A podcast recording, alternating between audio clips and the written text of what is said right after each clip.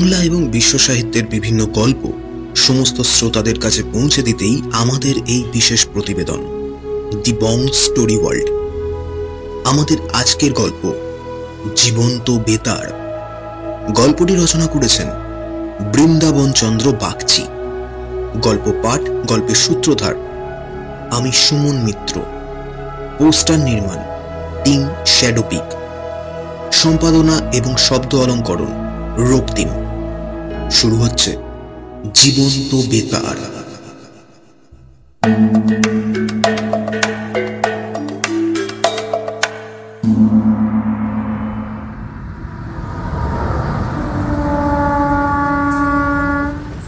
উত্তর পূর্ব সীমান্ত রেলপথ। রেলগাড়ি চলছে। ফার্স্ট ক্লাস কামরায় চারটি বার্থে আমরা চারজন যাত্রী। দুজন মিলিটারি অফিসার, মেজর বর্ধন আর মেজর রাজেন্দ্র সিং। রাত হলেও শুয়ে পড়বার মতো সময় হয়নি। তাই আমরা নিচের সিটে বসে গল্প করছিলাম। রাষ্ট্রদ্রোহী মিজোদের উৎপাতের কথা বলছিল ওরা। মাত্র কয়েকদিন আগে ডিনামাইট দিয়ে ওরা একখানা ট্রেন উড়িয়ে দিয়ে অনেক লোক মেরে ফেলেছে। পিছন থেকে কোনো শত্রু রাষ্ট্র ওদের উস্কে দিয়ে এই কাজ করাচ্ছিল। এবং কেনই বা এরা তাদের হাতের পুতুল হয়ে পড়েছে? এই সব গল্প মিলিটারি অফিসাররা আমাদের শোনাচ্ছিল। গাঢ় অন্ধকারে জঙ্গলের মধ্যে দিয়ে রেলগাড়ি চলেছে। মাঝে মাঝে জানলা দিয়ে আমরা শুধু অন্ধকারকেই দেখছি। হঠাৎই এক ঝাঁকুনি নিয়ে গাড়িটা গেল থেমে। ঝাঁকুনি দিল বেশ জোরেই। বুকের ভেতরটা ছ্যাঁত করে উঠল। বৈরি মিজো বা নাগাদের কাজ নয় তো? মেজর সিং বলল, একবার দেখা যাক। কিন্তু মুখ বাড়িয়ে গভীর অন্ধকার ছাড়া আর কিছুই দেখলাম না। মেজর তার শক্তিশালী টর্চের আলো জানলা দিয়ে বাইরে ফেলল। দেখা গেল শুধুই জঙ্গল। ট্রেনটা একটা জঙ্গলের মধ্যেই দাঁড়িয়েছে। রাত বেশি গভীর হয়নি, তাই যাত্রীরা জানলা দিয়ে মুখ বাড়িয়ে কি ব্যাপার হয়েছে দেখবার চেষ্টা করছিল, তবে নামতে কেউ সাহস করছিল না। শেষ পর্যন্ত দেখা গেল গার্ড তার লণ্ঠন নিয়ে ইঞ্জিনের দিকে এগিয়ে আসছে। মনে হলো বেশ ভয়ে ভয়েই সে এগোচ্ছে। দুই মেজর তখন তাদের রিভলভারের টোটা পুড়ে নিয়ে শক্তিশালী টর্চ নিয়ে নেমে পড়ল। আমরা গাড়িতেই বসে রইলাম। ওরা ফিরে এলে ওদের কাছে শুনলাম লাইন জুড়বার ফিশ প্লেট কারা যেন সরিয়ে ফেলেছে। ড্রাইভার সন্দেহ করে গাড়ি না থামালে গাড়ি লাইন থেকে পড়ে যেত। তারপর যে কি হতো, বোঝাই যাচ্ছে। আমরা নিঃশ্বাস ফেলে বললাম, বাবা, তাহলে খুব বেঁচে গেছি বলুন। কিন্তু পাশ থেকে ওরা যদি আক্রমণ করে? মেজর হেসে বলল সুবিধা হবে না। তিনখানা বগি বোঝাই শুধু সৈন্য যাচ্ছে। সঙ্গে অস্ত্রশস্ত্র প্রচুর। আমি বললাম, ও, তাহলে সৈন্যদের মেরে ফেলবার জন্যই গাড়ি উল্টে দেওয়ার এই ব্যবস্থা। তাহলে নিশ্চয়ই ওরা জানতো যে এই ট্রেনে সৈন্য যাচ্ছে, কি বলুন? মেজার আবার বলল, হুম, তাই তো মনে হচ্ছে। তাহলে নিশ্চয়ই গুপ্তচর মারফত খবর পেয়েছে ওরা? হ্যাঁ তা তো বোঝাই যাচ্ছে। এই কথার পর আস্তে আস্তে গুপ্তচরের কথা এসে পড়ল। আমি প্রথম মহাযুদ্ধে প্রসিদ্ধ গুপ্তচর মাতাহারির গল্প তুললাম। মেজর বর্ধন বলল, আরে ওসব পুরনো কায়দা। নতুন কায়দায় গুপ্তচর অনেক দেখেছি। দ্বিতীয় মহাযুদ্ধে ইংরেজদের হয়ে লিবিয়ায় যুদ্ধ করছি। মাঝে মাঝে শুনছি যে এক একজন গুপ্তচরকে ধরে গুলি করা হচ্ছে। গুপ্তচরদের যে কত কৌশল ছিল, তা মহাযুদ্ধের পর প্রকাশ পেয়েছিল। আপনারা নিশ্চয়ই অনেক প্রবন্ধে বা বইয়ে সেই সব কায়দা কৌশলের কথা পড়েছেন, কিন্তু আমার নিজের চোখে যে অদ্ভুত বিজ্ঞানসম্মত গুপ্তচর বৃত্তি আমি দেখেছি, তা অবিশ্বাস্য মনে হয়। ঘটনাটা কেন জানি না প্রকাশ করা হয়নি। সঙ্গে সঙ্গে প্রায় কৌতূহল প্রকাশ করলাম। বললাম তা আমাদের শোনাতে বাধা আছে কি?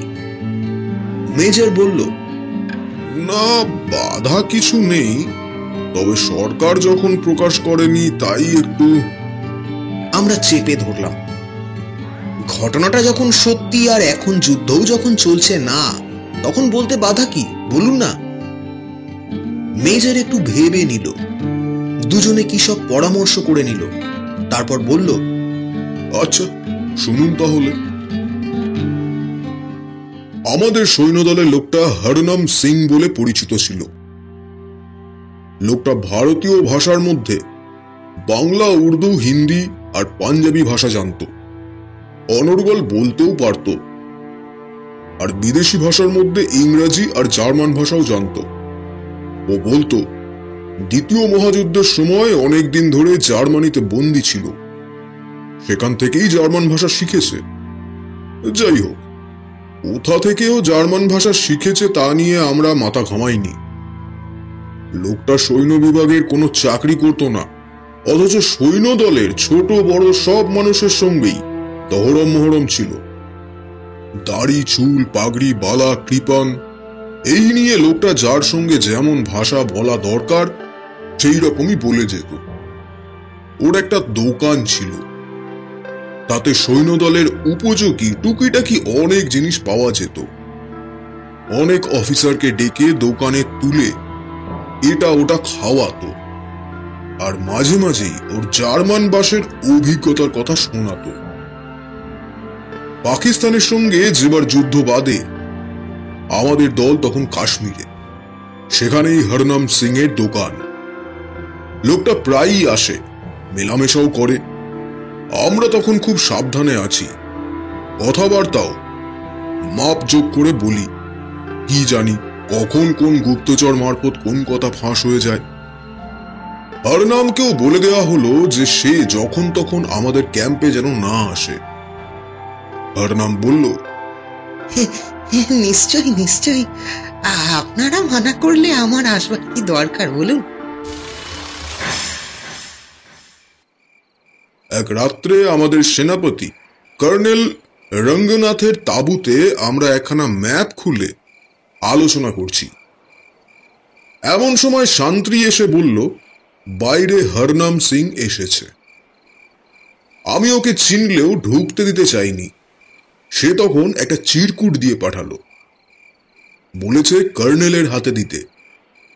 কর্নেল চিরকুটটা দেখে হরনামকে ডেকে আনতে হুকুম দিলেন।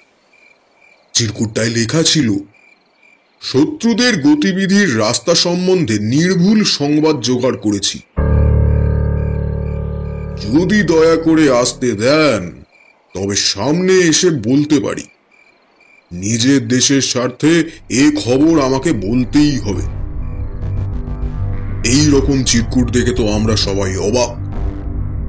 হরনাম এসে বলল এই রাস্তায় এই রাস্তায় ওই পাকিস্তানিরা আসছে। হ্যাঁ হ্যাঁ, একটা ম্যাপ যদি পাওয়া যায় তাহলে ব্যাপারটা বুঝিয়ে দিতে পারি। ম্যাপখানা হরনামের আসবার আগেই লুকানো হয়ে গিয়েছিল। এখন আবার হরনাম চাইতেই বের করা হলো। কারণ হরনামকে অবিশ্বাস করার কারণ কিছুই ঘটেনি। তার উপর এমন একটা খবর দিতে সে এসেছে। ও তখন পকেট থেকে একটা দামি পেন্সিল বের করল। পেন্সিলটা বেশ চকচকে ধাতুর তৈরি সোনার ক্লিপ বসানো।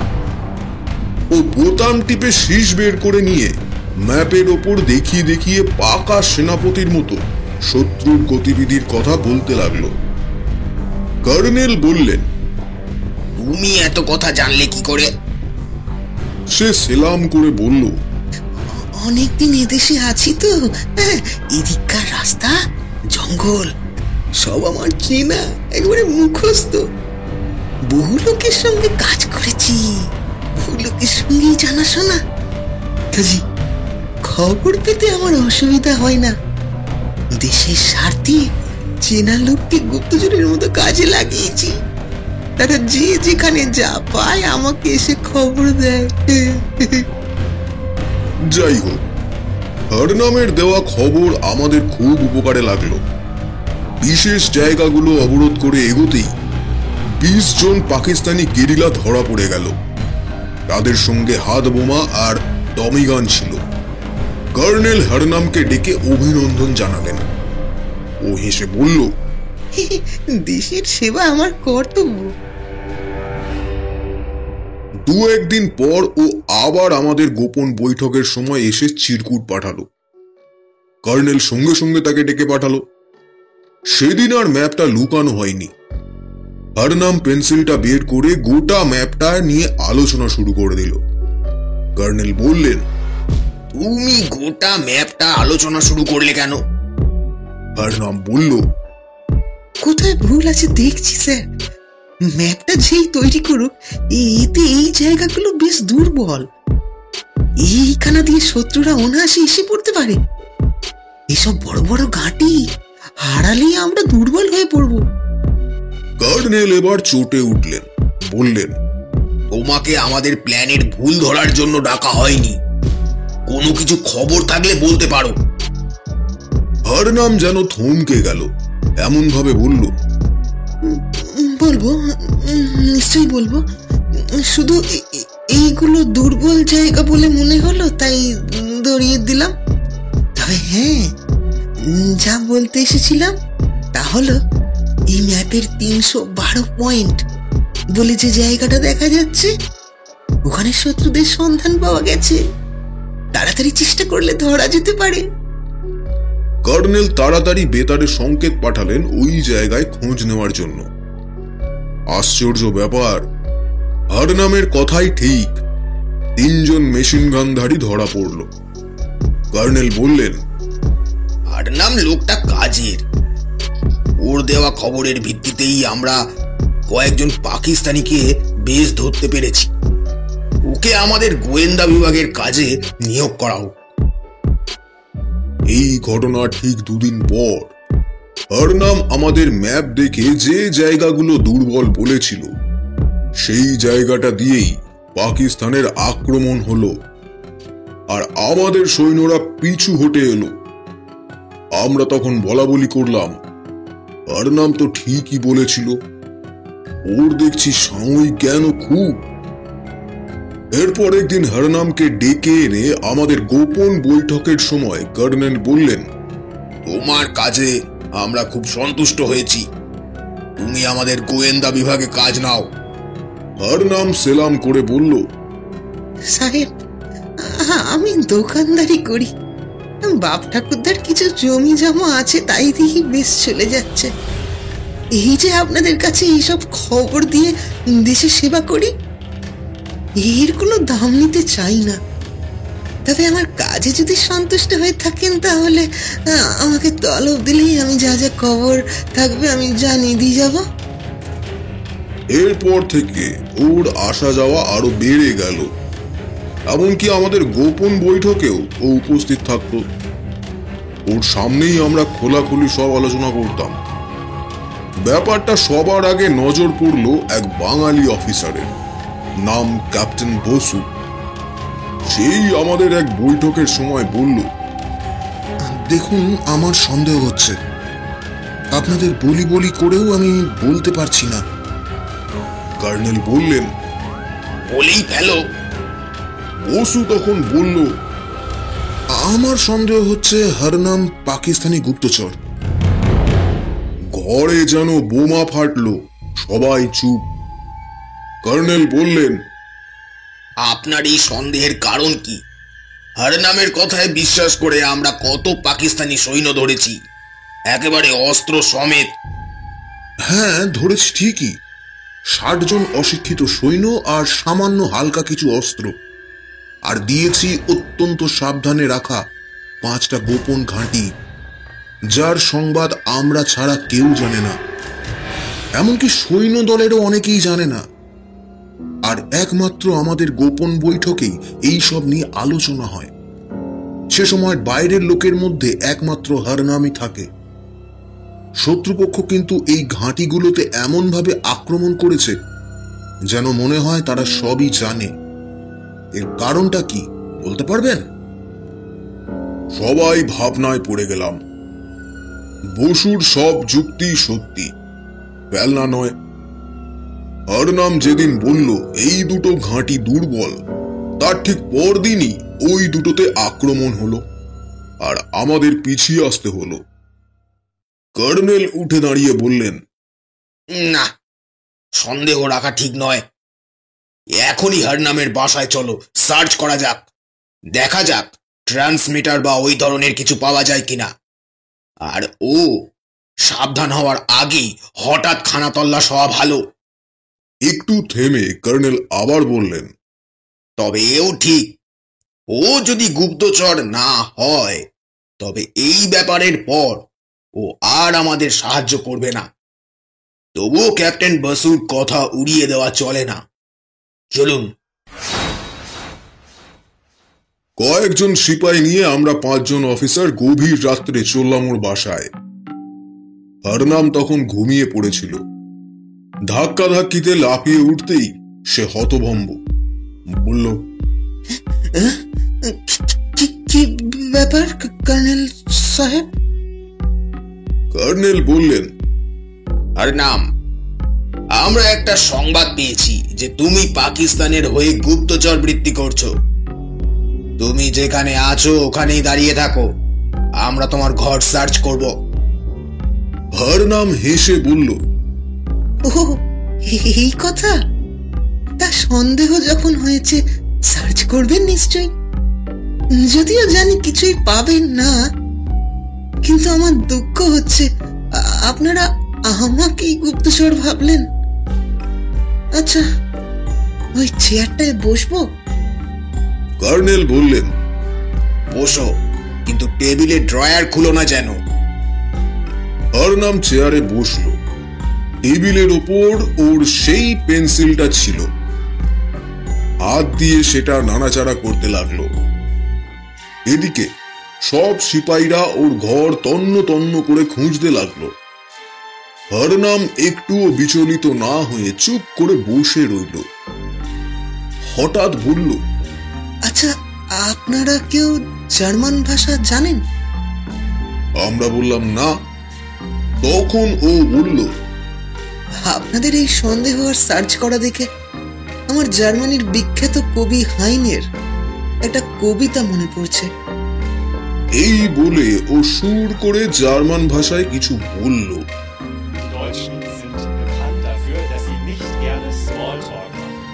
আমাদের মন তখন উত্তেজিত। ও কি বলল তার মানে আমরা শুনতে চাইলাম না। এর মধ্যে তল্লাশি দল এসে পড়ল। বলল কিছুই পাওয়া যায়নি। কর্নেল বললেন আর নাম? আমরা দুঃখিত। হরনাম বলল না না এতে দুঃখের কি আছে? দুঃখের কিছু নেই। আপনারা মিলিটারি অফিসারের যা কর্তব্য তাই করবেন। রাত হয়েছে একটু কফি খেয়ে যান। ভালো কফি আছে। এরপর থেকে হরনামের দাম আরও বেড়ে গেল। আমাদের সঙ্গে ও আরও বেশি মেলামেশা করতে লাগল। মাঝে মাঝে ফাঁক দিয়ে দু চারটে পাকিস্তানিকে দৌড়িয়েও দিতে লাগল। এইখানেই যদি ঘটনাটা শেষ হয়ে যেত, তবে আপনাদের কাছে এ গল্প করতেও পারতাম না। কারণ আমাদের সব ঘাঁটি পাকিস্তানের হাতে ধ্বংস হয়ে যেত। আর তার সঙ্গে আমরাও মরতাম। কিন্তু ভগবান সদয় একদিন শুনলাম হরনাম পাগল হয়ে গেছে। আমরা দুঃখিত হয়ে ওর বাড়ি গেলাম। ও তখন চুপ করে বসে ছিল। কর্নেল বলল আর নাম কেমন আছো? হরনাম একটু হাসলো বলল আসুন কর্নেল স্যার। বলতে বলতেই উঠে দাঁড়িয়ে মাথা চাবড়াতে লাগল আর চেঁচাতে লাগল। আহ, কে আমাকে বাঁচাবে হ্যাঁ কে- কে বাঁচাবে কর্নেল বললেন কি হয়েছে তোমার কি বলছো তুমি ও তখন চুপ করে গেল চেয়ারে বসে বলল কিছু না কিছু খাবেন কর্নেল সাহেব বলতে বলতেই আবার লাফিয়ে উঠে চেঁচাতে লাগল তারপর পাগলের মতো পায়চারি করতে লাগল গেলাম এই হয়ে গেলাম। কর্নেল বললেন না তোমার অসুখ এখন আর কিছু খাওয়াতে হবে না। ও তখন চুপ করে বসে পড়ল বলল না না এমন আর কি অসুখ? ও- ও কিছু নয়। বলতে বলতে আবার চেঁচিয়ে উঠল।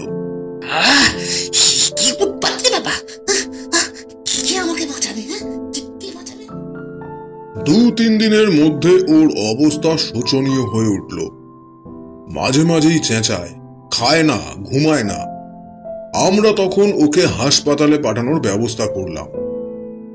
ও কিছুতেই হাসপাতাল যাবে না। তখন জোর করে হাত পা বেঁধে গাড়ি করে ওকে হাসপাতালে পাঠানো হলো। হাসপাতালের ডাক্তার দু তিন দিন ধরে তাকে পর্যবেক্ষণ করে মানসিক রোগের বড় হাসপাতালে পাঠালো। সেখান থেকে যে খবর এলো, তা শুনে আমাদের চক্ষু স্থির হয়ে গেল। বড় হাসপাতালের প্রথমে ওর মাথার এক্স রে করে ফটো তুলতে দেখা গেল। ওর মাথার পিছনের হাড়ের ওপর, ঠিক কানের পিছনে দুদিকে দুটো যন্ত্র লাগানো আছে। আর জিভের নিচেও একটা যন্ত্র লাগানো আছে। ওর চুল, দাড়ি সব কামিয়ে ফেলে দেখা গেল। ওর চামড়ায় কয়েকটা অপারেশনের দাগও আছে। তখন অপারেশন করে যন্ত্রগুলো বের করে নেওয়া হলো। দেখা গেল, কানের পেছনে যে যন্ত্রটা ছিল, সেটা হলো বেতারের গ্রাহক যন্ত্র বা রিসিভার। আর জিভের নিচে যেটা ছিল, সেটা হলো প্রেরক বা ট্রান্সমিটার। এইবার সব ব্যাপার পরিষ্কার হয়ে গেল। ওই লোকটার এইসব লুকানো যন্ত্রপাতির খোঁজ পাওয়া কারও সাধ্য ছিল না।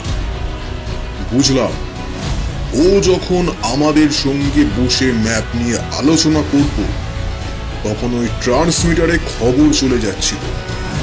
আর পাকিস্তান ওর দেওয়া সব খবরই ধরে নিচ্ছিল। ওখান থেকে যেসব নির্দেশ আসতো বা ওরা যা প্রশ্ন করত, তাও ওর গ্রাহক যন্ত্রে ধরা পড়ত। কিন্তু সব যন্ত্রই তো শরীরের মধ্যে। হাজার খানা তল্লাশি করলেও বোঝবার উপায় নেই। আর ওই পেন্সিলটা ছিল যন্ত্র চালু করবার সুইচ।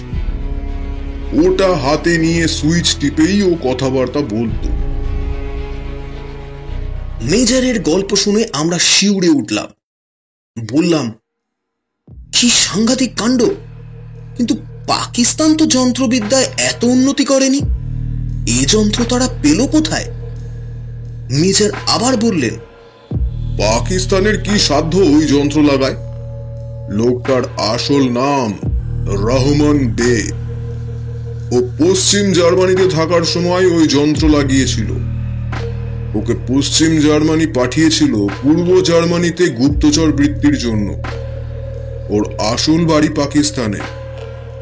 জার্মান থেকে ও পালিয়ে আসে পাকিস্তানে। পাকিস্তান তো এমন গুপ্তচর পেয়ে লুফে নিয়েছে। এমনটা যে হতে পারে, এটা ওদের কল্পনার বাইরে ছিল। প্রচুর মাইনেও দিত ওকে। ওর মাইনে গভর্নরের চেয়ে বেশি ছিল। এসব কথা পরে জেরার মুখে ও স্বীকার করেছিল। আমরা বললাম আচ্ছা হরনাম হঠাৎ পাগল হয়ে গেল কেন তাহলে? মেজর বলল আসলেও পাগল হয়নি। যন্ত্রটা হঠাৎ বিগড়ে গিয়েছিল। সুইচটা আর কাজে লাগতো না। সব সময় ওই ওয়েভ লেন্থে যে কথাবার্তা হতো দুনিয়ার সব দেশ থেকে সেই সব কথাবার্তা, গান, বক্তৃতা ধরা পড়তে লাগল ওই গ্রাহক যন্ত্রে। সারা দুনিয়া থেকে কিছুক্ষণ বাদে বাদে যদি এমন উৎপাত শুরু হয়, তবে মানুষটা কি ঠিক থাকতে পারে? তবুও হরনাম হাসপাতাল যেতে চাইনি, শুধু ধরা পড়ে যাওয়ার ভয়ে। কিন্তু শেষ পর্যন্ত ধরা তাকে পড়তেই হলো। আমরা বললাম আপনারা যেদিন ওর বাড়ি সার্চ করলেন সেদিন জার্মান ভাষায় ও কবিতা বলল কেন? মেজর আবার বলল বুঝলে না ওটা ওর চালাকি। আমরা জার্মান ভাষা জানি না এটা জেনেই। ও জার্মান ভাষায় ওদের ঘাঁটিতে জানিয়ে দিয়েছিল যে ওর বাড়ি সার্চ হচ্ছে। ওকে সন্দেহ করা হয়েছে। তা শেষ পর্যন্ত লোকটা সম্বন্ধে কি ব্যবস্থা নেওয়া হলো? মেজর হাসলেন। বললেন আইনত প্রাণদণ্ড হওয়া উচিত ছিল। কিন্তু জানেনই তো, ভারত সরকার পাকিস্তানের মতো কড়া নয়। তাই লোকটা এখনও জেলেই আছে। আর ক্যাপ্টেন বসু দূরদৃষ্টির জন্য তাকেও প্রমোশন দেওয়া হয়েছিল। শেষ হলো আমাদের আজকের গল্প। পরবর্তী পর্বে আবার আসব নতুন কোনো গল্প নিয়ে। সঙ্গে থাকবেন। নমস্কার।